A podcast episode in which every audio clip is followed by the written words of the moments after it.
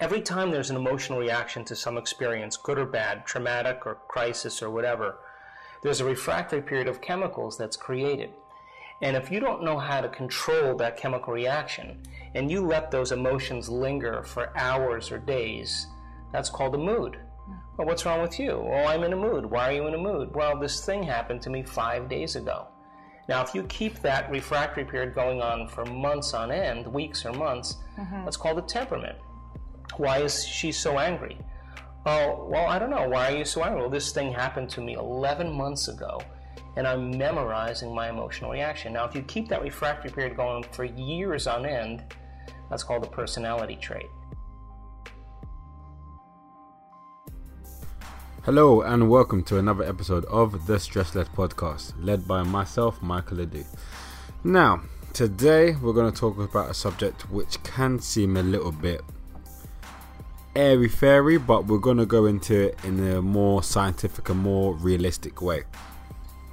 So I've titled this one um, "How to Become Your True Self."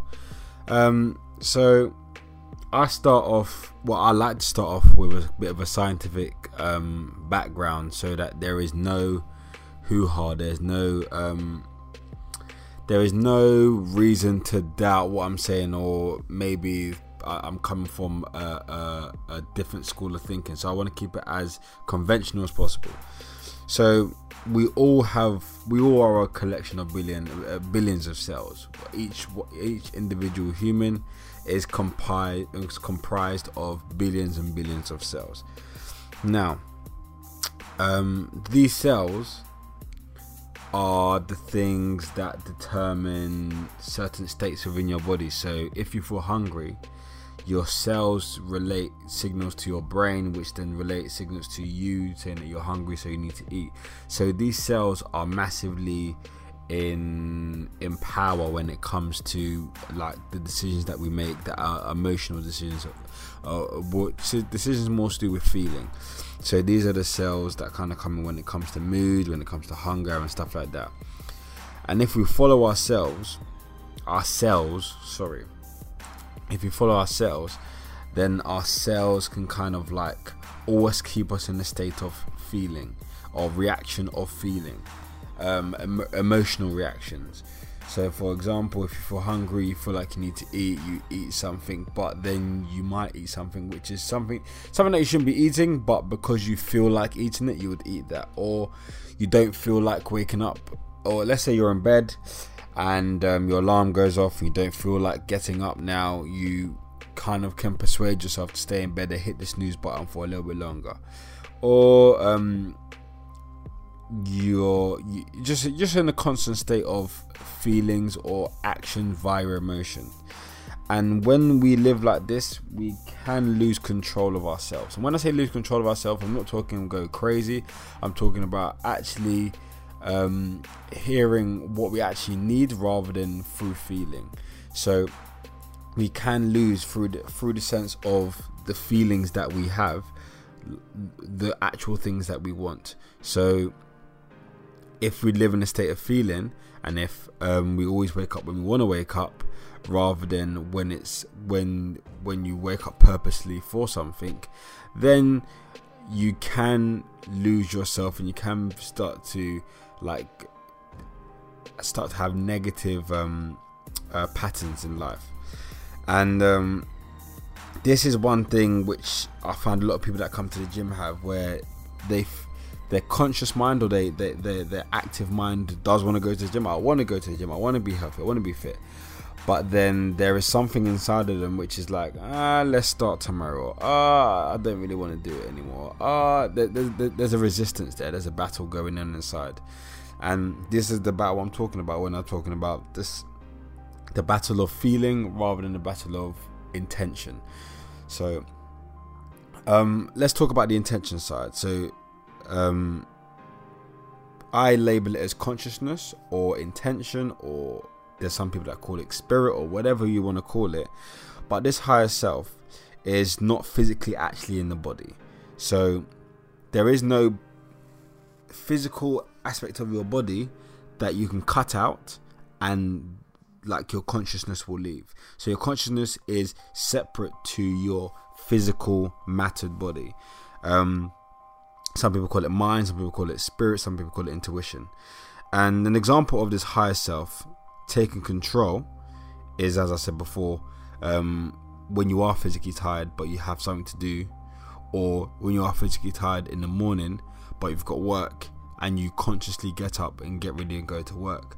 So there is that battle where your body, through feeling, wants to stay in bed and just kind of relax or do whatever, but your intention is to go out and get money for work. So you your your will or your mind or your your your intuition or spirit kind of kickstarts that process and and kind of forces you to get up and, and, and go and do what needs to be done. Um now this this higher mind um and I've described and I've described it to some of my clients before when there's th- th- this battle concept where there is a there is a state of you which wants to wants to kind of change or or develop or, or, or change some aspects of your life, but through feeling and through um, through this this unconscious um, sense of yourself, it, there's always something that's holding you back or, or stopping you or, or preventing you from kind of fulfilling your true um, potential. And life is about recognizing these little battles that we have. So my my my task that I give to my my clients and and and and just anyone who wants to kind of work on their self improvement would be to recognize these battles and start to create more um, intentional decisions rather than emotional decisions. And intentional decisions are when your active, conscious mind wants to do something and there is a conscious understanding of why you want to do it.